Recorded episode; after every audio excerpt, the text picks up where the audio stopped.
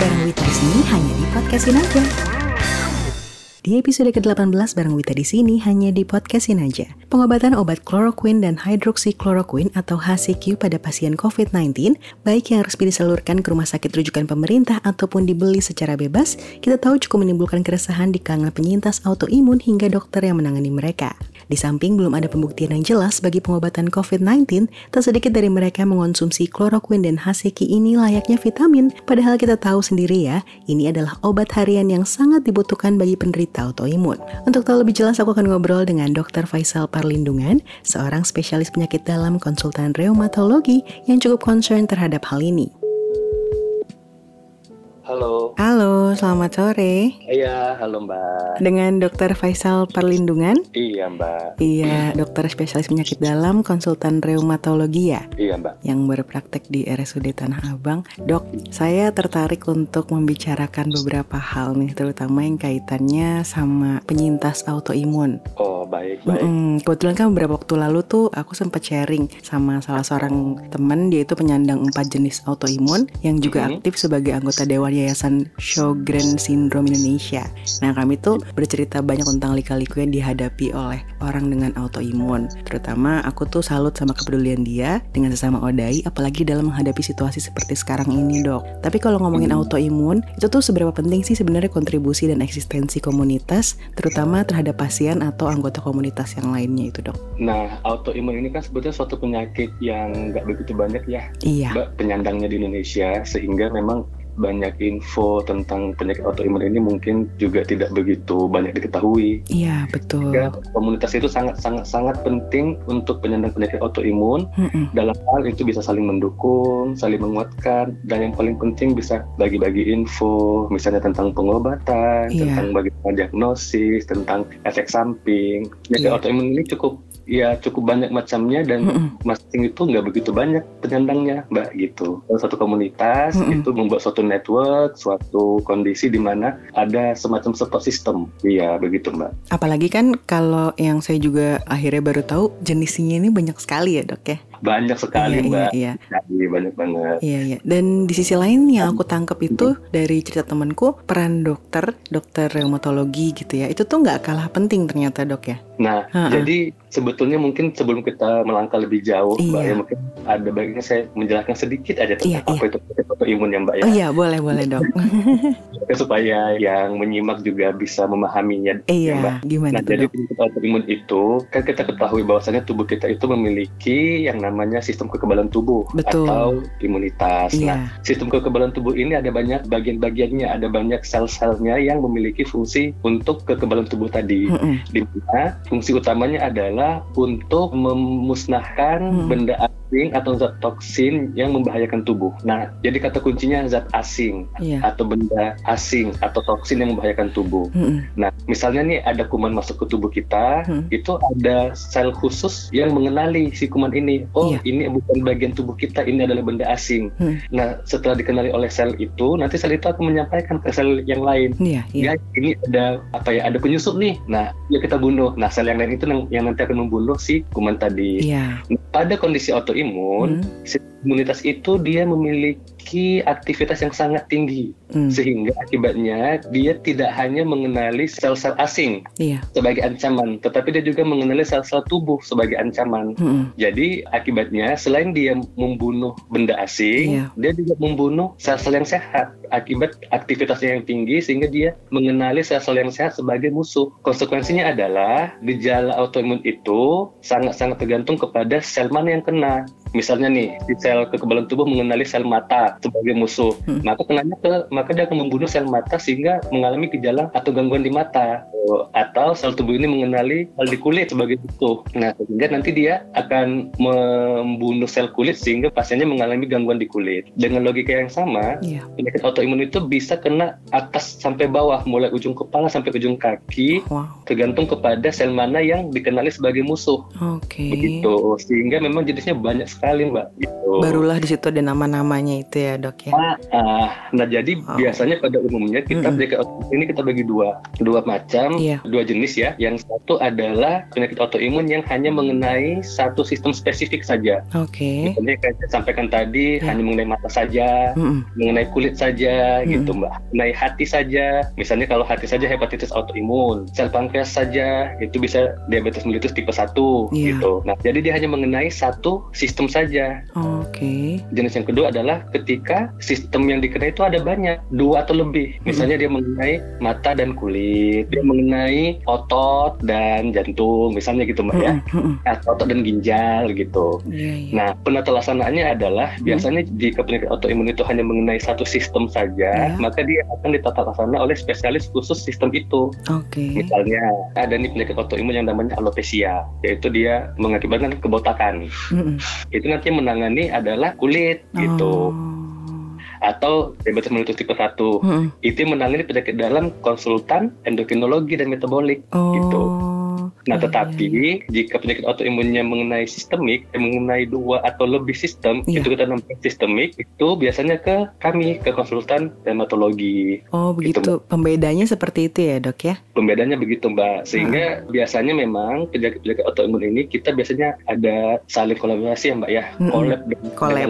Jadi spesialisasi. Gak cuma youtuber aja yang collab ya, Iya, dokter kita juga collab ya. collab, kan? Jadi kita ketika ada pasien datang dengan kita dengan gejala-gejala autoimun, kita mesti mbak sistem apa aja yang kena. Oke. Misalnya nih kita duga, oh mungkin ini yang kena ke mata, kita mesti konsul ke spesialis mata untuk dievaluasi kondisi matanya, apakah memang ada kelainan autoimun pada matanya gitu. Hmm, Pasien yang sama misalnya juga mengeluhkan ada tanda-tanda gangguan ginjal, kita konsul ke spesialis penyakit dalam konsultan ginjal untuk evaluasi ginjalnya Oke. gitu mbak kan Iya, jadi iya. biasanya memang, memang collab ini sangat penting dan untuk tata laksana semuanya biasanya kaptennya itu ya bagian dermatologi mengingat, Rheumatologi. iya mengingat guideline panduan tata laksana baik di tingkat internasional maupun di Indonesia ini kita yang buat gitu mbak kita yang menyusun Tapi kalau boleh jujur nih dok, serumit Mm-mm. dan sekompleks apa sih sebenarnya penanganan penyakit dan juga kerjasama harus dibangun dengan pasien reumatik Nah. autoimun ya khususnya untuk Hmm. meningkatkan kualitas hidup gitu dok. Nah,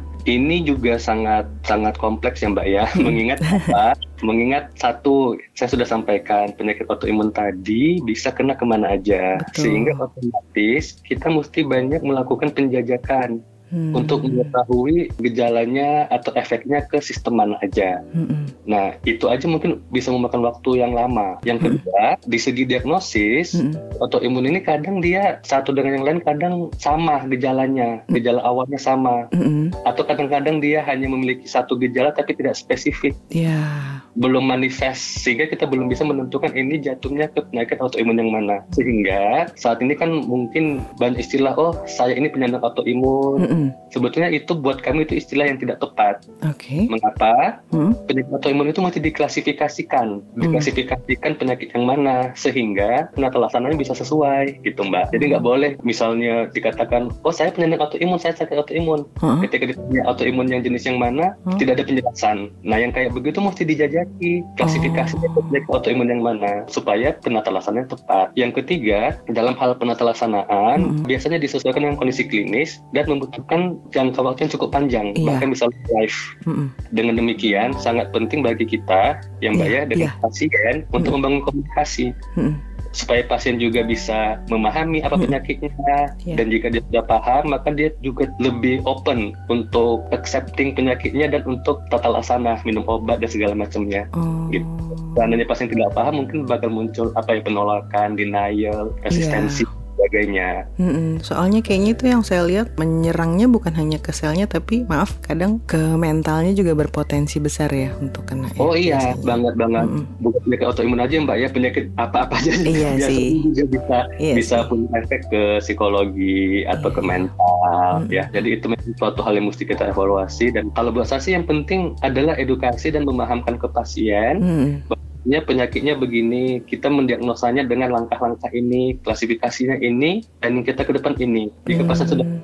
paham, insya Allah mudah-mudahan lebih apa ya tingkat acceptance-nya itu bakal lebih tinggi. Kenapa begitu? Karena mempertimbangkan acceptance-nya itu tadi ya sama Iya. gimana dia mungkin memaintain ya kan? Mm-mm. Oh iya iya. Soalnya biasa kadang-kadang bisa dikatakan kena autoimun langsung down ya mbak, langsung Iya. langsung apa ya langsung sedih depresi. Nah Oh. Itu tadi makanya saya sangat-sangat tidak setuju dengan istilah saya ini penyakit autoimun gitu. Oke. Mestinya dengan adanya istilah itu mestinya dilanjutkan dengan klasifikasinya apa. Oh Sehingga- spesifik ya penamaannya itu ya dok ya. Aspek apa Mm-mm. sehingga kita bisa diskusi ke pasien, gitu, kita bisa ngejelasin ke pasien Mm-mm. ini loh penyakit autoimun dengan klasifikasi ini dan sesuai dengan guideline penata laksanaannya adalah begini gitu. Hmm, agar tidak disederhanakan gitu, tidak digeneralisasi Iya. mungkin sama pendapat Iya umum. gitu. Iya iya iya. Nah, Iya, kalau Mbak. kita ngomongin penyebab nih, setahu saya kan memang belum pasti ya dok ya. Cuman kayaknya ada beberapa jenis autoimun yang saya baca tuh dikatakan menular dalam keluarga atau mewarisi kerentanan terhadap kondisi ini. Ada juga kayak faktor pola diet gitu ya. Tapi nggak tahu sih terbukti apa belum. Nah, yang justru mengkhawatirkan nih dok, diduga faktor lingkungan kayak infeksi dan paparan bahan kimia atau pelarut itu ikut berkontribusi kan ya. Padahal kita tahu sendiri belakangan masyarakat tuh akrab banget sama kedua hal ini. Menurut dokter gimana? Iya mbak. Nah penyakit autoimun ini bukan penyakit infeksi. Iya, Maksudnya dia tidak menularkan ke, ke yang Mm-mm. lain. iya. Dan dia bukan akibat infeksi misalnya DBD ya, atau infeksi COVID bukan. Mm-mm. Ada genetik di situ. Pada umumnya penyakit autoimun ini kalau sebab spesifiknya Mm-mm. kita belum bisa mengetahui sebab spesifik mengapa. Biasanya Iya. penyakit autoimun ini ada multi penyebab, multi penyebab yang jika semua itu ada Hmm. akan menimbulkan gejala penyakit. Satu genetik, Hmm. yang kedua itu epigenetik, yang ketiga lingkungan. Nah, Lingkungan. kalau untuk genetik itu ya DNA kita, Iya. DNA kita atau jenis kelamin. Itu namanya kerentanan genetik atau genetic predisposition. Kita kan nggak bisa mengubah genetik kita ya. Betul, Ya, betul. kulitnya hitam ya hitam, gitu. Jenis kelamin laki-laki ya laki-laki. Iya, iya, iya. Nah, yang kedua, epigenetik. Epigenetik itu untuk simpelnya adalah modifikasi genetik, modifikasi DNA Mhm. modifikasi genetik yang dialami selama pasien itu hidup. Jadi Oh. bukan bukan gen yang dikasih oleh ayah atau ibunya, tetapi memang mutasi atau modifikasi gen yang dialami oleh pasien itu. Hmm. Misalnya gennya ada yang mengalami mutasi, Mm-mm. begitu juga yang mestinya begini jadi begitu gitu. Oh, itu eksternal apa internal jatuhnya dok? Internal mbak. Internal ya. Iya, Tetapi iya. salah satu penyebabnya bisa akibat lingkungan. Hmm, itu gitu. infeksi dan paparan bahan kimia itu tadi ya. Nah, iya, karena yang ketiga kan lingkungan, Hmm. bisa infeksi, bisa misalnya diet, diet Mm-mm. yang tidak sehat, ya diet yang tidak sehat, Mm-mm, bisa zat-zat toksin, bahan kimia, Mhm. Tapi gitu. sejauh ini kita tidak bisa me- apa namanya mendeteksi ya infeksi atau Yes. paparan dari misalnya nih bahan apa aja sih gitu yang kemungkinan Kita besar. tidak, kita ada sih bahan-bahan toksin yang memiliki atau menyebabkan risiko tinggi untuk mengakibatkan penyakit autoimun. Mhm. Nah, jadi kan saya sampaikan tadi Mbak, dia ada tiga hal utama tadi ya penyebab autoimun. Iya. Satu genetik, kedua epigenetik, ketiga lingkungan. Mhm, mhm. Tiga hal ini mesti ada sekaligus. Oke. untuk menimbulkan suatu penyakit autoimun. Mhm. Jadi tentu jika ibunya memiliki penyakit autoimun, belum tentu anaknya kena. Genetiknya mungkin ada ya, tetapi kalau jika epigenetik dan lingkungannya tidak ada, ya tidak kena. Kalau untuk lingkungan tadi misalnya zat-zat kimia apa yang bisa memicu, misalnya itu smoking, nikotin, rokok, itu bisa memicu mbak. Dia bisa memicu pengubahan DNA tubuh, gitu. Oh gitu dok. Iya, Iya iya. dia bisa memicu epigenetik tadi mbak. Oke. Dia bisa mengakibatkan metilasi. Metilasi. ya metilasi metilasi protein sel tubuh sehingga menimbulkan aktivitas sel imun begitu. Oh sedahsyat itu ya dok ya efeknya ya. Ya, itu salah satu Salah salah, satu yang kita udah tahu udah tahu bisa menimbulkan risiko autoimun. Ya Hmm. tapi belum tentu smoking bakal jatuh ke autoimun. Betul Mesti betul ada betul. genetiknya mbak. Cuman potensinya ada gitu ya dok ya. Alkohol, kondisi alkohol yang berlebihan atau zat-zat yang menimbulkan yang sifatnya karsinogenik atau zat-zat yang sifatnya radikal bebas gitu mbak. Oke. Kalau untuk infeksi, ada kuman-kuman sih yang pada penelitian dibuktikan Mm-mm. memiliki hubungan. Misalnya infeksi di usus, Mhm. nah infeksi gigi, infeksi rongga mulut itu juga bisa memicu. Hmm, kalau kita kulik lagi tuh ada ya penjelasannya dok ya. Iya, Iya, tetapi iya, sekali iya. Saya tekankan tidak semua itu akan jatuh ke penyakit autoimun, mesti ada gabungan tadi genetik, epigenetik dan lingkungan. Dan lingkungan. Oh, begitu. Nah, kita nggak bisa mastiin, oh dengan genetik ini kamu pasti jatuh ke penyakit autoimun. Mm-mm. Ya, tergantung tubuh masing-masing lah ya. Tiga hal tadi itu mesti ada, Tiga hal itu ya. Mesti ada. Oh, Nah, Oke. nggak cukup genetik saja atau lingkungan saja atau epigenetik saja, mesti ada tiga-tiganya. Oke. Nah, ini ngomongin autoimun ada berapa atau jenis apa aja sih dok yang misalnya nggak perlu dikhawatirkan, terus yang Oh. perlu dikhawatirkan itu tuh juga seberapa besar faktor risiko atau fatality Hmm. rate-nya gitu? Baik mbak, yang namanya penyakitnya kayaknya nggak ada deh yang bikin tenang-tenang aja ya mbak ya. Semua khawatir ya dok. Ya? ya. Cuman yang kita sih membedakannya apakah dia nyawa atau tidak. Ya, Nah, kalau untuk jenis-jenisnya kan tadi dulu sudah saya sampaikan itu umumnya itu ada dua macam. Yang satu yang hanya mengenai satu sistem saja, yang kedua adalah yang sistemik. Yang Iya. sistemik mengenai dua atau lebih sistem. Nah, kemudian untuk jenis apakah mengkhawatirkan atau tidak itu kita nggak punya klasifikasi itu, tetapi ada yang penyakit autoimun yang sifatnya mengancam nyawa, ada yang tidak mengancam nyawa. iya. Ya, misalnya nih lupus S atau SLE. Nah, lupus atau SLE ini jika dia kambuh hebat bisa mengancam nyawa. Oke. Tuh. Nah, di Indonesia kalau saya nggak salah angka kematian lupus itu bisa mencapai 8 sampai 10 persen, Mbak. Oh. Gitu. Jadi untuk fatality rate-nya tadi ya Mm-mm. tergantung masing-masing penyakit. Biasanya Hmm. sih yang cukup ini ya lupus ya yang cukup banyak ya, Mbak ya. Iya sih, yang kira-kira Hmm. orang sering denger tuh kan yang gitu ya dok ya. Mm-mm. Soalnya lupus itu dia bisa kena ke sistemik. Lupus itu kan S Hmm, sistemik lupus erythematosus namanya aja udah sistemik jadi memang dia bisa Iya. kena ke banyak sistem sehingga Oh. memang itu yang cukup banyak kita jumpai dan cukup tinggi tingkat kematiannya Tingkat kematiannya berapa tadi? 8 sampai 10 itu cukup besar ya berarti dok ya. lumayan sih mbak kalau untuk tingkat kematian ya Nah, dok. tetapi ini sudah Mm. lebih bagus dibandingkan dulu Oke. dulu ketika pengobatannya belum sebagus saat ini mungkin dulu bisa lebih tinggi misalnya 20 sampai 30 persen mbak tingkat kematian lupus Oh, berarti sekarang sudah lebih bisa ditangani dengan baik lah gitu dok ya. Makin ke sini ya, Mm, iya masih iya mbak kemungkinan hidupnya masih besar gitu ya dok ya. meningkat. Meningkat ya. apalagi jika ditangani sejak awal Oh iya iya, cepat mencapai kondisi stabil stabil itu ya. Itu istilahnya remisi itu ya dok ya. remisi ah, iya betul sekali ya. mbak Nah kita agak loncat dikit ya dok menghubungkan dengan COVID-19. Oh COVID-19. Iya, kan Baik, ya. emang belum ada pembuktiannya ya katanya dok ya peningkatan apa risiko infeksi coronavirus pada penderita rematik autoimun sehingga katanya mereka nggak perlu khawatir berlebihan gitu kan. Cuman Mm, sebenarnya gitu. ada yang justru sepertinya menjadi kekhawatiran mereka belakangan ini nih dok kayak obat chloroquine dan hydroxychloroquine itu yang katanya sempat hilang di pasaran dan gak ada stoknya ya kan. Padahal kita tahu sendiri ini tuh adalah obat yang eh, konon harus rutin dikonsumsi setiap hari gitu ya dok ya. Bahkan aku dengar yang nggak maksud menyinggung sih dok ada jargon yang cukup bikin miris gitu ya. Mm-mm. Covid selamat. Kita kebanjiran pasien autoimun yang flare atau kambuh gitu dok. Bener kayak gini situasinya. Untuk COVID-19 mungkin ada hal-hal yang mesti kita pahami. Yang satu saya tadi setuju bahwasannya saat ini belum ada data peningkatan risiko infeksi COVID pada pasien-pasien rematik autoimun. Iya. Saat ini sudah ada beberapa penelitian atau laporan kasus tentang hubungan COVID-19 dengan penyakit rematik autoimun sih hasilnya sampai sejauh ini belum ada hubungan yang signifikan. Oke. Ini maksudnya belum ada kita temukan penelitian atau kasus yang mengatakan bahwasannya pasien dengan penyakit rematik autoimun akan lebih tinggi atau Rentan, lebih ya. banyak dengan COVID-19 dibandingkan yang bukan. Mm-mm. Nah sehingga untuk teman-teman penyandang rematik autoimun ya jangan lebay takutnya gitu,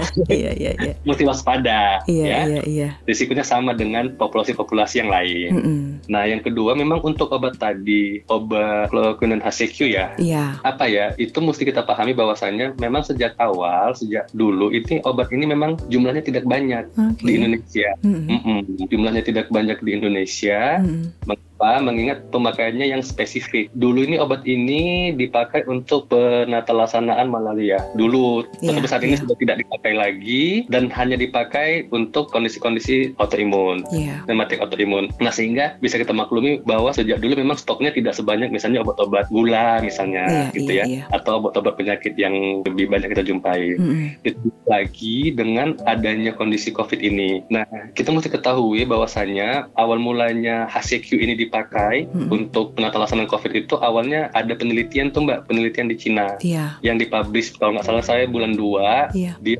meneliti 100 pasien Mm-mm. dikatakan pasien itu jika mendapatkan kloroquine maka tingkat kesembuhannya akan lebih cepat. Chloroquine, chloroquine ya. Mm-mm. Oke. Mm-mm. Mm-mm. Kemudian dilanjutkan penelitian di Prancis kalau saya nggak salah Iya. bulan 3 Mm-mm. itu dia pakai HCQ dia mengatakan tingkat kesembuhan pasien yang memakai HCQ juga lebih tinggi Lebih tinggi.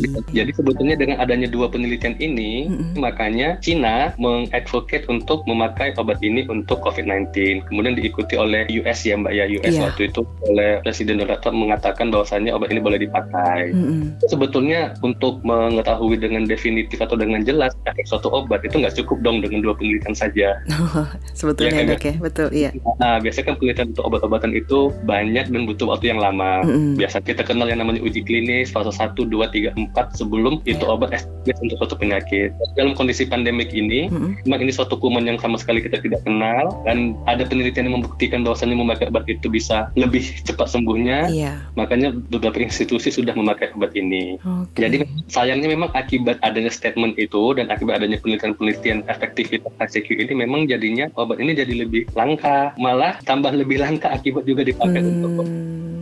Gitu. Itu memang mesti kita akui, Mbak. Maksudnya situasi itu memang benar terjadi gitu dok ya, Memang bukan hanya cerita yang saya dengar. Oh, Situasi itu memang ada bahwasannya obat-obatan chloroquine dan HCQ ini saat ini lebih sedikit bahkan bisa dikatakan langka. Oke, sebelum kita bahas lebih jauh nih, chloroquine dan Iya. HCQ. Kalau untuk case autoimun sendiri nih dok kan side effect chloroquine ini tinggi ya. Dan pada Mhm. akhirnya beberapa dokter rheumatologi itu tuh lebih prefer HCQ gitu untuk pengobatan pasien. Bener gitu ya dok ya? Jadi gini Mbak, Uh-uh. eh, apa ya?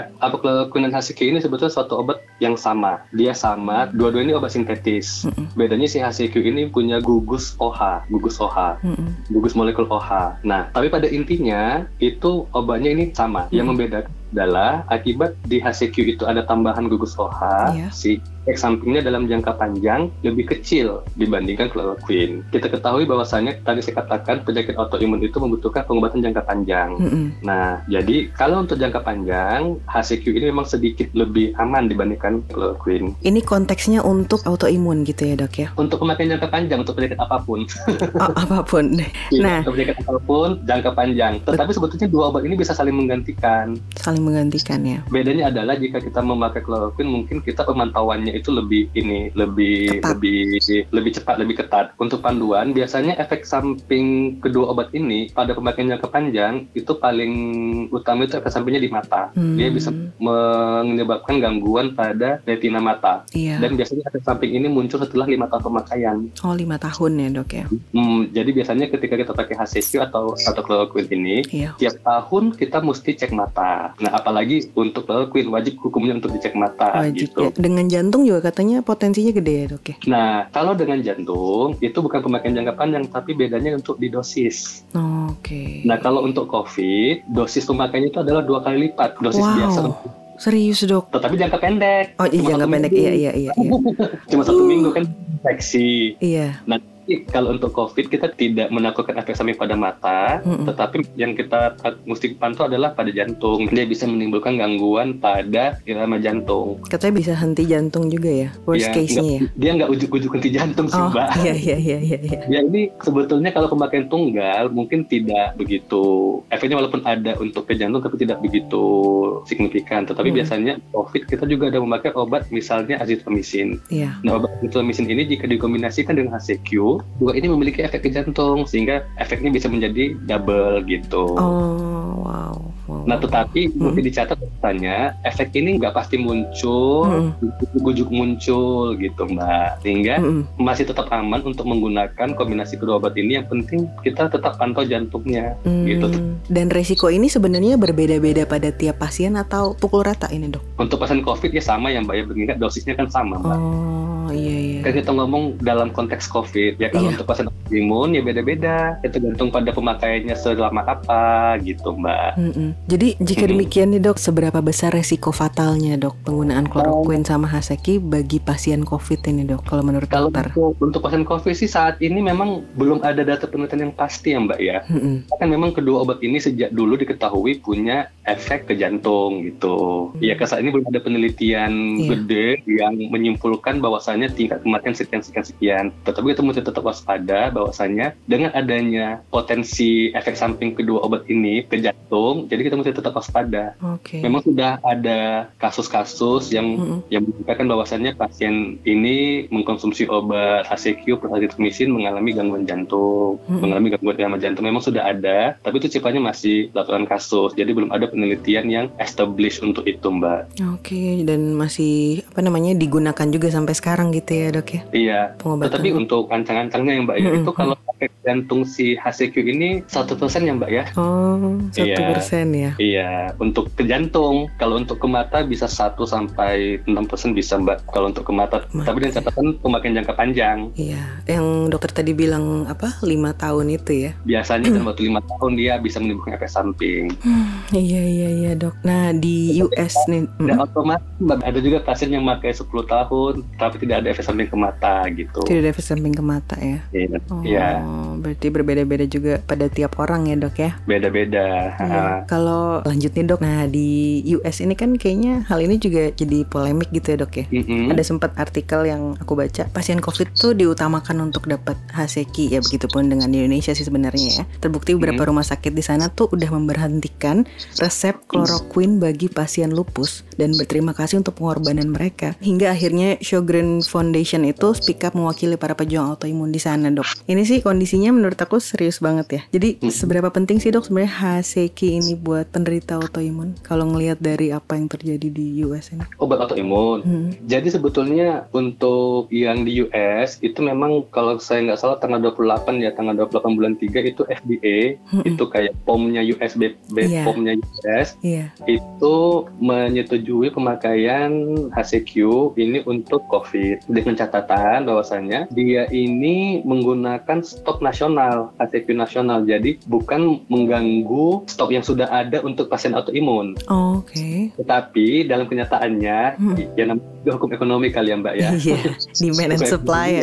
Iya, iya, Iya. iya. supply dan demand nggak berapa lama setelah itu diumumkan oleh FDA kenyataannya HCQ jadi langka Hmm. gitu. Tetapi kalau official statementnya FDA dia mengatakan yang dipakai HCQ yang disetujui itu adalah HCQ yang ada di stok gudang nasional. Itu pun dengan kondisi-kondisi COVID yang mungkin sudah tahap sekian gitu, Iya, bukan iya. COVID yang tahap awal. Nah, kemudian kita ketahui mungkin di US Hmm. mungkin saat ini tingkat pengidap COVID-nya paling tinggi ya Iya. sedunia yang ya. Mungkin mengingat itu dianggap sebagai life saving, mungkin mengakibatkan ya pasien-pasien obat-obat untuk penyandang autoimun di sana mungkin jadi lebih sedikit akibat sudah dipakai duluan oleh COVID. Hmm. Dan pada akhirnya rumah sakit mengambil tindakan beberapa rumah sakit itu mengambil tindakan untuk memberhentikan resep itu gitu dok ya. Kalau saya sih nggak tahu ya kalau ada rumah sakit yang menyetop ya, tapi mungkin dia nggak ngasih mungkin oh, mungkin akibat stoknya sudah habis. Hmm, Iya sih Nah, berbagai kemungkinan. Hmm. Ah, ah, tetapi ya masalah itu adalah masalah global ya mbak ya Betul. stok Mengingat juga kita tahu ini namanya pandemi, jumlah pasien sangat melonjak, belum ada obat yang definitif, sehingga memang kita di semua bidang bidang kesehatan, bidang obat-obatan, public health itu juga mengalami masalah yang sama. Nah, untuk HCQ, untuk pada autoimun itu nggak semua pasien autoimun pakai HCQ. Hmm, hmm. Ya biasanya pakai HCQ itu pasien lupus atau pasien artritis rheumatoid yang memiliki keluhan muskuloskeletal. Muskuloskeletal itu uh, gangguan apa ya otot dan tulang. Ya sakit sendi, otot tulang dan sendi ya sakit sendi. Nah jadi biasanya kan ini ada pasien yang selama ini memakai HCQ. Iya. Nah kita lihat aktivitas penyakitnya bagaimana. Biasanya kita bagi tiga, mild, moderate, dan Mild. severe. Oh, Oke. Nah, biasanya kalau misalnya pasien itu sudah stabil, sudah stabil dan sudah remisi Hmm, dengan memakai satu atau dua obat-obatan, hmm. salah satunya adalah HCQ, ya HCQ ini bisa kita stop, kita pakai obat-obatan yang satu lagi, gitu, Mbak. Hmm, hmm, hmm. Atau kalau dia sudah remisi, tidak ada keluhan sama sekali, Hmm, dia juga tidak memakai obat-obatan yang lain Iya. dan tidak pakai metil, hanya pakai HCQ saja, Hmm. ya salah satu ininya memang HCQ-nya bisa kita stop dan kita pantau aktivitas penyakitnya. Tuh. Jadi memang kondisi ini ya kita lihat masing-masing klinisnya pasien bagaimana. Case per case lah gitu ya dok ya. Hmm. Nah, aku sempat Mbak. baca juga tuh info yang dokter bagikan di Instagram ya, at rheumatic autoimmune. Itu tuh berisi imbauan agar tidak membeli Haseki dan kloroquine ini secara sembarangan. Di samping belum ada pembuktian, juga mempertimbangkan pasien-pasien yang membutuhkan. Dalam hal ini kan ODAI ya dok ya. Kalau di kalangan dokter rheumatologi sendiri, ada semacam kekhawatiran dan ketakutan akan disinformasi gitu ya dok. Banyak mbak, banyak. Jadi Ini udah hal yang jamak Jadi ya. pada saat HCQ di- digunakan di Cina dan Mm-mm. kemudian disetujui oleh FDA di US, Mm-mm. demand untuk HCQ kan jadi tinggi, meningkat. Iya betul. Nah, selama ini kan penggunaan HCQ itu eh, stabil aja nih untuk pasien autoimun. Iya. Tiba-tiba dengan supply yang tetap, Mm-mm. jumlah pasiennya meningkat Hmm. sehingga tentu stoknya menipis bahkan habis. Mm-mm. Nah, itu satu yang kita takutkan. Stoknya menipis bahkan habis sehingga pasien-pasien autoimun tidak kebagian. Mengingat biasa kan pasien autoimun yang pakai HCQ dia ambil obatnya sebulan sekali. Mm-mm. Nah, sedangkan pasien COVID dia dalam satu minggu mungkin ada sekian pasien yang Iya. COVID yang membutuhkan sehingga lebih cepat habis untuk si pasien COVID tadi. COVID. Nah, yang kedua, banyak juga yang menggunakan HCQ ini tidak sesuai dengan guideline atau tanpa ada evidence atau bukti. Mm-mm. Misalnya ini menggunakan HCQ asal-asal minum aja dengan alasan ah ini kan untuk obat COVID, aku minum deh supaya nggak kena COVID gitu. Untuk pencegahan. Hmm, berasa kayak vitamin gitu, suplemen gitu dok ya. Ada loh yang kayak begitu mbak. Oh Yang- ada dok, saya Ada yang takjub. demam, yang demam batuk minum HCQ. Oke. ada saya juga banyak di WA nih pasien pasien biasa nih ya Mm-mm. eh demam batuk nih gimana saya takut covid apa saya minum HCQ aja gitu Beneran dok. banyak Oke. Indonesia punya mindset begitu ya cepat dong habis HCQ-nya Oke, itulah ya. iya padahal sampai saat ini belum ada penelitian yang membuktikan bahwasannya HCQ itu memiliki efektivitas untuk pencegahan covid Oh iya iya. iya. Kalaupun diberikan ya kewenangan dokter itu yang paling tahu ya dok ya sebenarnya. Iya, untuk tata laksana COVID tadi kan udah ada tuh dua penelitian tuh di di Cina dengan di Prancis walaupun penelitian kecil tapi at least ada. Mm-mm. Tetapi untuk pencegahan saat ini belum ada yang konklusif gitu Mbak. Mm-mm. Sehingga memang saat ini kita belum advice untuk menggunakan HCQ sebagai pencegahan atau profilaksis. Oke, Gitu, itu intinya ya dok ya. Hmm. Nah kalau di Indonesia sendiri nih dok dari perhimpunan dokter, yayasan atau sesama anggota gitu ya mereka, ada nggak sih strategi tertentu yang dilakukan untuk menyelamatkan nih dok para pasien autoimun dari kelangkaan obat? Meski ya kita tahu ini sensitif ya dok ya dan sama-sama berat, tapi kan faktanya kedua-duanya sama-sama membutuhkan gitu. Mungkin nggak sih kayak melakukan Iya. langkah-langkah yang ya, yang ajaib lah gitu dok. Ini selain sensitif juga isu nasional dan isu global. Betul dok. kan Indonesian Dermatology Association atau Perhimpunan Dermatologi Indonesia Mm-mm. kita udah sejak awal mengadvokasi supaya Indonesia di dalam hal ini pihak pabrikan obat Iya, gitu pihak Kemenkes untuk menggenjot produksi HCQ. Mm-mm. Nah, kemudian kita tahu dulu itu biasanya itu HCQ itu kita import yang punya India Iya, dulu. Tetapi sejak adanya COVID ini, mulai bulan lalu India itu stop ekspor HCQ. iya iya. Sehingga saat ini kita sedang menggalakkan untuk produksi HCQ di Indonesia. Hmm, hmm, iya betul ya. Untuk chloroquine itu kan obat yang lama, tahun 1950-an dulu Mbak. Ini Hmm. obat ini. Dulu kan dipakai untuk malaria ya Mbak ya Iya dulu. iya. ya. Nah, tetapi akibat memang sudah tidak tidak digunakan untuk malaria lagi, Mm-mm. sehingga kan produksinya juga tidak banyak gitu. Iya. Saat ini kita udah mengadvokasikan supaya digenjotlah kedua obat ini. Hmm. Selain itu kita juga udah melakukan edukasi baik via media sosial atau via pertemuan ilmiah, Hmm. yang melalui website, Hmm. jurnal segala macam. Kita melakukan edukasi supaya jangan menggunakan obat ini tanpa ada indikasi Iya. dan jangan menimbun obat ini. Lebih tepatnya itu ya dok ya. Iya iya. ya kita bilang udah kayak vitamin gitu ya. Nah, kita juga udah komunikasi nih. Hmm. Saat ini ada satu produsen lokal ya nasional Hmm. yang memproduksi HCQ. Hmm. Nah, Iya. Ini mulai ada di produksi in- di lokal di Indonesia itu sejak tahun lalu, Mbak. Hmm. Oh tahun Jadi lalu. belum lama banget gitu loh. Iya. Sebelum-sebelumnya kita tet- tetap import. Nah, tapi Hmm. mulai tahun lalu sudah ada pabrikan lokal yang membuat HCQ. Hmm.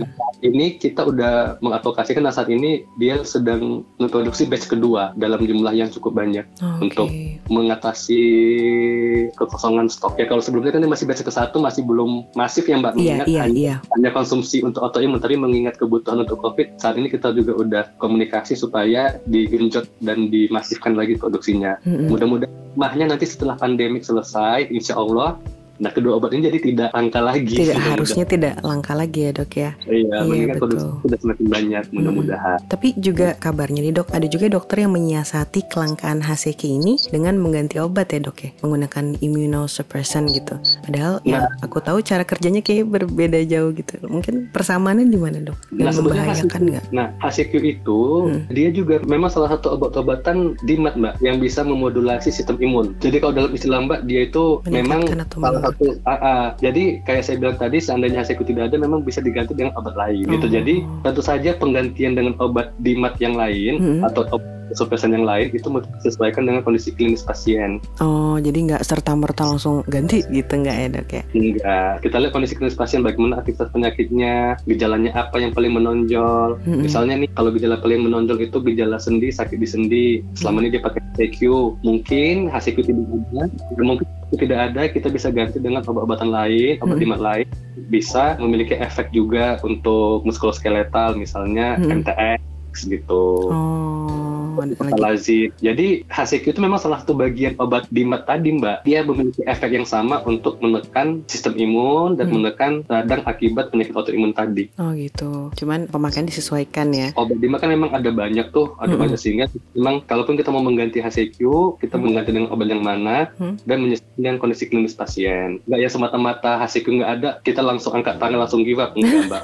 Masih ada option yang lain untuk itu. Tentunya masih dikonsultasikan ke spesialis penyakit dalam dan kalau ada ke konsultan dermatologi gitu. Oh gitu ya dok ya. Nah mm-hmm. kita ngomongin Haseki lagi nih dok, ngomongin stok nih. Dalam situasi mm-hmm. sekarang ini kan obat generik yang tadi dokter sebutkan ya, yang impor dari India itu kan kalau nggak salah memang sudah dihentikan. Terus mm-hmm. pasien autoimun ini yang saya dengar dihadapkan pada pilihan produk dalam negeri yang dulu tuh kurang diminatin lantaran harganya yang katanya mahal dok. Mm-hmm. Mm-hmm. Cuman akhirnya ada semacam swada yang dilakukan oleh salah satu yayasan lah ya yang bersedia membantu anggotanya untuk membeli produk ini pas lagi sulit-sulitnya dengan syarat menunjukkan resep dan diagnosis yang membuktikan bahwa dia itu menyandang jenis autoimun tersebut. Namun kabarnya obat ini dijual dengan stok terbatas dan harganya juga tergolong tinggi itu dok. Mm -hmm. Mm -hmm teman-teman aku yakin semua tuh tentu support pemerintah kan yang ngatasin covid. Aha, dan apa yang mereka lakukan di sini kan pasti basic insting gitu ya untuk menyelamatkan diri sendiri. Iya, tapi iya, mbak. gimana dengan pasien AI yang lainnya dok yang nggak bisa mendapatkan privilege seperti ini di komunitasnya gitu?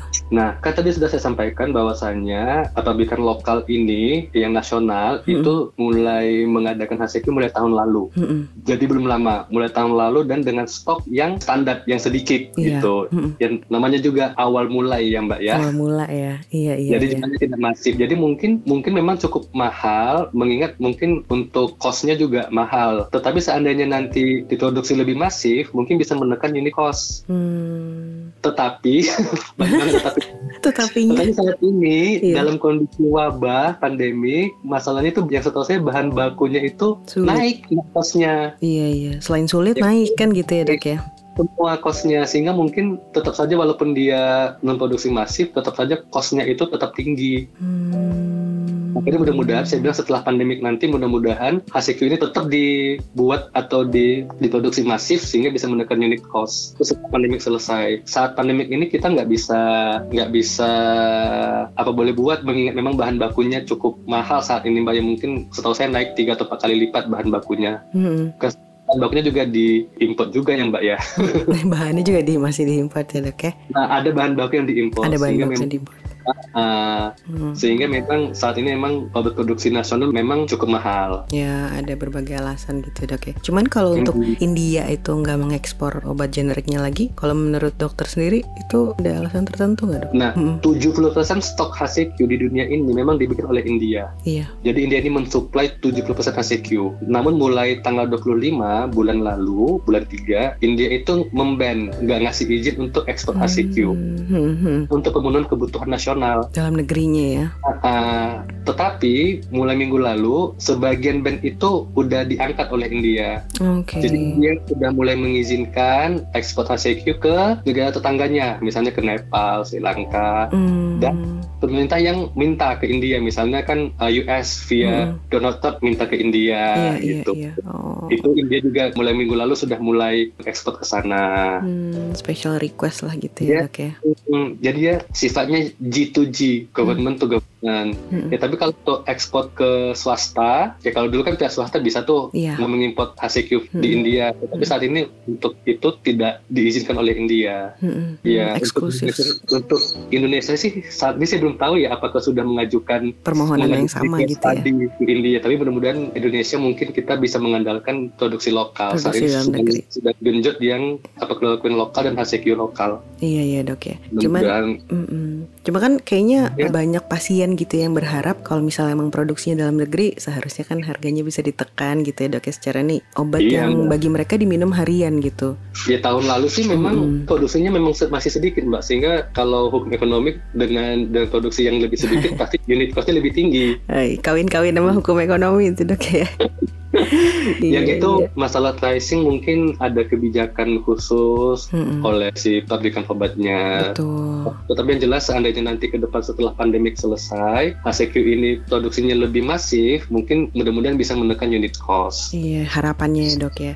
Cuman ada satu nih dok yang saya temukan tuh kayak ya nggak usah jauh-jauh lah ya pelapak online menaikkan harga yang nggak kira-kira gitu yang tadinya udah naik jadi 13 sampai 15 ribu per piece-nya itu sekarang tuh ada yang jual katanya 70 ribu menurut dokter pantas nggak sih dok sebenarnya ngambil untung dengan cara kayak gitu di tengah situasi kayak gini? Kalau ditanya ke saya sih nggak pantas ya mbak ya, nggak pantas. Ya tapi kita juga nggak tahu, mungkin dia juga belinya mahal kali mbak. oh iya kalau buat saya sih, kalau saya nggak nggak setuju dengan pelapak online yang menjual obat-obatan, mengingat kita nggak bisa tahu itu obat asli atau palsu, oke. Bagaimana Mm-mm. bagaimana dia mendapatkan obat itu, apakah dia menimbun atau tidak. Mm-mm. Jadi untuk ethically ya, saya juga nggak begitu setuju untuk hal itu. Hmm, iya pokoknya banyak ketidaksetujuannya lah dok ya dari mulai Iya, itu asli apa enggak harus dipertanyakan walaupun teman saya meyakini itu sebenarnya asli berarti harus tanda tanya ya dok ya iya, iya mbak. iya iya nggak- Apalagi udah beli mahal, tiba-tiba obatnya palsu. iya ada kejadian gitu ya dok ya Ada, ada banyak mbak. Namanya kita juga nggak bisa ngelihat langsung ya sebelum kita beli online ya mbak ya. iya nggak ada jaminannya ya dok ya Hmm, hmm. Ah. Jadi sebaiknya kalau advice saya kalau membeli obat-obatan tetap di apotek atau di klinik atau di betul rumah sakit. iya betul Apalagi obat-obatan yang langka ya. kalau beli online malah kemungkinan dipalsukan itu cukup Besar. tinggi ya. Hmm, hmm. iya sih walaupun ulasannya bintangnya eh, bergelimang ya dok ya iya iya iya Bintang itu bintang lima tapi kita tahu siapa yang ngasih bintangnya. iya iya dok ada satu lagi nih kebingungan aku nih sempat baca di salah satu artikel kan ya kloroquine yang digunakan untuk virus corona itu hanya distribusikan di rumah sakit rujukan pemerintah tidak dijual bebas baik di apotek maupun online dan yang beredar di toko online itu katanya adalah quinine tablet atau pilkina atau primequine ya yang berbeda dengan kloroquine yang digunakan untuk pengobatan covid emang ada berapa macam kloroquine sih dok Tahu iya mbak. Kalau si Kina dan Primaquine itu memang beda mbak. Oh. Makanya di, di awal saya udah bilang Hmm. kalau kloroquine dan HCQ ini awalnya itu dipakai untuk pengobatan malaria. Hmm. Sehingga dulu tuh banyak tuh di mana-mana mbak. Mm-mm, Ketika dulu saya PTT mm-mm. 10 tahun yang lalu ya, iya Itu- 10 tahun iya itu masih banyak di mana-mana. Tetapi saat ini kita udah tidak memakai itu lagi. Mm-mm. Kita udah memakai obat yang lain sehingga kloroquine ini juga produksinya tidak dijual bebas lagi gitu, hanya di rumah sakit atau di uh, klinik saja atau di puskesmas saja. Hmm, Sejak dulu memang nggak dijual bebas. nggak dijual bebas ya? Tetapi kalau kina, Hmm, kina ini memang masih dipakai. Hmm. Untuk pengobatan malaria tadi salah satu pilihan sehingga masih ada yang dijual bebas gitu. Oke, berarti pernyataannya bahwa kloroquine digunakan untuk pengobatan COVID ini berbeda dengan yang lain-lainnya itu bisa dibilang benar gitu ya? Iya, kan Ah, memang AKA kloroquine yang digunakan untuk penyintas autoimun gitu kan ya? iya, iya. Oh, I see. Jadi itu, itu memang satu macam obat, sama-sama kloroquine, tapi pemakaiannya saat ini sudah switch. Kalau dulu malaria saja, saat ini udah nggak dipakai, hanya dipakai untuk autoimun. Plus saat ini autoimun plus COVID gitu. Oh, itulah ya yang Jadi kalau untuk pilkina beda. Ada kasus malah yang beli pilkina untuk mengobati COVID. Itu Oke. salah. Itu nggak nggak nyambung, belum ada penelitian, Oh. belum ada guideline rekomendasi menggunakan kina untuk mengobati COVID. Oh, berarti itu dua hal yang berbeda dok ya, pilkina dan kloroquine itu ya? Oh beda beda, itu obat yang beda, Iya. obat yang jauh beda, obat yang jenisnya beda gitu mbak. Hmm, hmm. Kalau dulu sama-sama obat malaria tapi beda jenis gitu. Tapi kalau dengan HCQ itu si kloroquine ini sama. Kalau dengan HCQ. Chloroquine dengan Eh, HCQ sama iya iya iya. Itu jenisnya sama, cuman hanya beda sedikit saja Hmm. beda di molekul sintetisnya. Apa tadi istilahnya dok? Gugus Gugus OH-nya. OH-nya ya. Iya, kalau HCQ punya gugus OH. Iya, abis saya bingung gitu nih kenapa jadi dibilang chloroquine-nya beda sama yang dijual. Oh, ternyata emang karena dibilangnya pilkina pilkina ya pilkina itulah yang dibeli kan gitu ya. Padahal Iya. beda ya dok ya. Mungkin asumsinya, oh ini kan chloroquine ini kan obat malaria, jadi dibeli aja obat malaria yang ada di apotek. Di apotek yang Oh. ada pilkina gitu. Iya iya iya. Kalau dari Mhm, gimana Jadi dok? itulah pentingnya kita edukasi.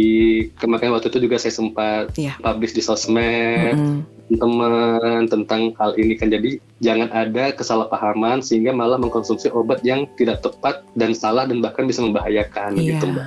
betul sih dok. Ini kan sebenarnya salah pemahaman aja ya ke mana-mana Hmm. ya efeknya dok ya. Jadi intinya memang selama ini chloroquine ini memang tidak dijual bebas di apotek mbak. Sejak dulu memang tidak dijual bebas di apotek. Oke, harus Mm-mm. dengan resep dokter itu ya. Mm-mm, nggak dan itu pun adanya di rumah sakit, puskesmas atau di dinas kesehatan yang tempatnya itu masih endemis malaria, mbak. Iya iya iya iya. iya. Udah cukup lengkap dok penjelasannya. Apa Iya, mikir agak cenut-cenut ya. Jadi kan sekali lagi mbak ya, Kina tidak dipakai untuk COVID. Jangan salah. Jangan asal minum ya dok ya. Jangan dipaksa me- menyamakan obat. Menyamakan obat ya. Iya, kalau Kina sih memang masih ada yang jual bebas di apotek. Hah. Kalau nah, tapi itu tidak dipakai untuk pengobatan COVID. Oh, berarti bisa Satu lagi. ACQ dan chloroquine ini tidak dipakai untuk pencegahan. Mm-mm. Gitu. Iya Kan itu. jadi hal-hal yang, yang kayak gini mesti kita tekankan supaya tidak salah minum obat, Iya. tidak nyetok obat, tidak menimbun obat. Gitu. Betul. Poin pentingnya di situ ya dok ya. Iya, betul sekali. Maunya usahanya sampai apa lah mau pakai just tip mau apa kalau misalnya emang nggak peruntukannya jangan lakukannya gitu dok ya. iya. iya. Tapi Ya, kalau eh, dari Hmm. dokter Faisal sendiri belakangan ini hmm, apa ya? Saya capek sih nanya sebenarnya seberapa optimis tapi kalau misalnya dari pemikiran dokter Faisal sendiri kita sambungin sama autoimun dok ya. Pengorbanan ini akan berbuah manis nggak sih sebenarnya? Eh, kalau untuk COVID, ya Hmm. kalau saya, saya untuk saat ini kemungkinan dalam satu dua bulan ini sih belum belum selesai. Kalau saya Hmm. lihat di COVID-19 ini, Iya. ya soalnya kan kenyataannya semakin banyak kota-kota di Indonesia yang menjadi kasus atau transmisi lokal. Betul. Maksudnya apa? Maksudnya COVID ini bukan cuma di ibu kota saja, tapi di kota-kota lain juga sudah Iya. mulai membentuk pusat-pusat infeksinya gitu, Mm-mm. Mbak. Hmm, hmm, hmm. Nah, kan kita tahu Indonesia ini kan kepulauan dan luas sekali. Iya. Dan mobilitas kita saat ini kota ke kota, pulau ke pulau kan masih lumayan ya Mbak, ya masih Iya. lumayan tinggi. Betul. Sehingga kemungkinan untuk mobilitas si COVID juga tinggi. Hmm. Ya saat ini sih dengan adanya PSBB di beberapa kota mungkin bisa menekan COVID, tapi mesti dicatat Hmm. PSBB bahkan lockdown itu tidak akan bisa menghentikan COVID sama sekali. Iya. Ya kalau buat saya COVID ini bisa kita anggap aman itu jika sudah ada vaksinnya, jika sudah ada pengobatan khusus COVID dan sudah ada vaksinnya. Betul dok. Iya. Iya. Jadi misalnya gini, misalnya suatu kota di lockdown tuh, oke fine di kota itu infeksi COVID sudah bisa ditekan. Iya. Tetapi ketika kota itu membuka lagi pintunya untuk dimasuki pendatang, yang mana pendatang itu mungkin membawa COVID, ya bakal kena COVID lagi gitu mbak kan? Betul. Logikanya begitu. Jadi buat saya pandemik ini selesai itu kalau COVID ini sudah ditemukan obat definitif dan vaksinnya. Vaksinnya dok ya. Yang which is saat ini sedang dalam pengembangan dan belum ada yang khusus. Jadi mudah-mudahan kita sama-sama mendoakan supaya cepat ketemu vaksinnya. Iya. Amin dok. iya. Menunggu. Kalau vaksinnya bulan depan, insya Allah bulan depan selesai mbak Bulan ini. depan selesai ya.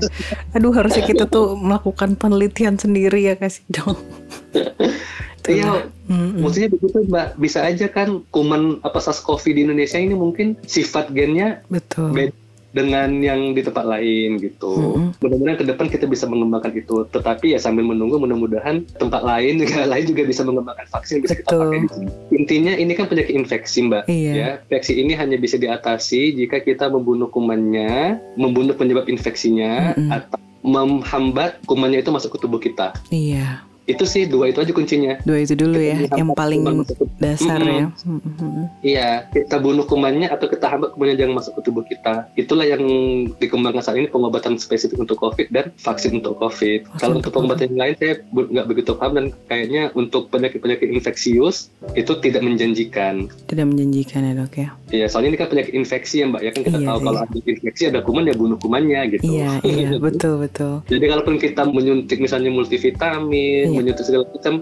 Kalau kumannya masuk ya kumannya kan akan tetap masuk gitu mbak. Iya betul. Dia tidak mencegah atau mengobati si kuman tadi. Mungkin dia bisa meningkatkan daya tahan tubuh segala macam, tapi kumannya tetap ada gitu. Iya Sehingga sih. kata kunci untuk mencegah infeksi ya eliminasi kuman gitu, Eliminasi. hilangkan kuman itu gitu mbak. Ya. Dengan vaksin itu ya dok ya salah satunya. Ya, dengan vaksin kan vaksin untuk membentuk antibodi untuk mencegah si kuman itu masuk atau menimbulkan gejala. Mm-mm. Gitu. Mudah-mudahan jika vaksinnya sudah ada, insya Allah pandemi COVID bakal selesai. Iya Mudah-mudahan dalam waktu cepat. kita semua berharap hal yang sama ya dok ya. Sambil menunggu vaksin itu ada, kita memang mesti membatasi aktivitas sosial kita, Mbak, Iya. supaya tidak mengakibatkan apa transmisi yang Mm-mm. meningkat. Iya, Oh. makanya jaga jarak itu tadi kan dok ya. Jadi nggak cuma bus aja jaga jarak nih, kita juga harus jaga jarak sekarang. Jadi intinya supaya nggak salah paham pembatasan sosial itu dilakukan untuk menahan transmisi Betul. kuman, bukan untuk membunuh kumannya. Iya, Ya, begitu, Mbak. Wah, terima kasih banyak nih Dokter Faisal penjelasan Kawin antara COVID dan autoimun yang ternyata Iya. nyambung. Iya, iya, iya. iya. Nyambung, ya. Terima Baik, kasih Mati. banyak dok. Dan manfaatnya, Mbak. Iya, semoga Iya. tetap sehat kita semua dan Amin, segera amin, berakhirlah amin. kondisi ini. Iya, makasih, Mbak. Iya, terima kasih. Selamat sore. Sekali lagi, jangan sembarangan mengonsumsi kedua jenis obat tadi, baik chloroquine ataupun hydroxychloroquine ya. Salah-salah bisa berakibat fatal dan justru membahayakan. Stay safe and healthy. Sampai jumpa di Podcastin Aja episode selanjutnya. Wita pamit. Bareng Wita di sini hanya di Podcastin Aja.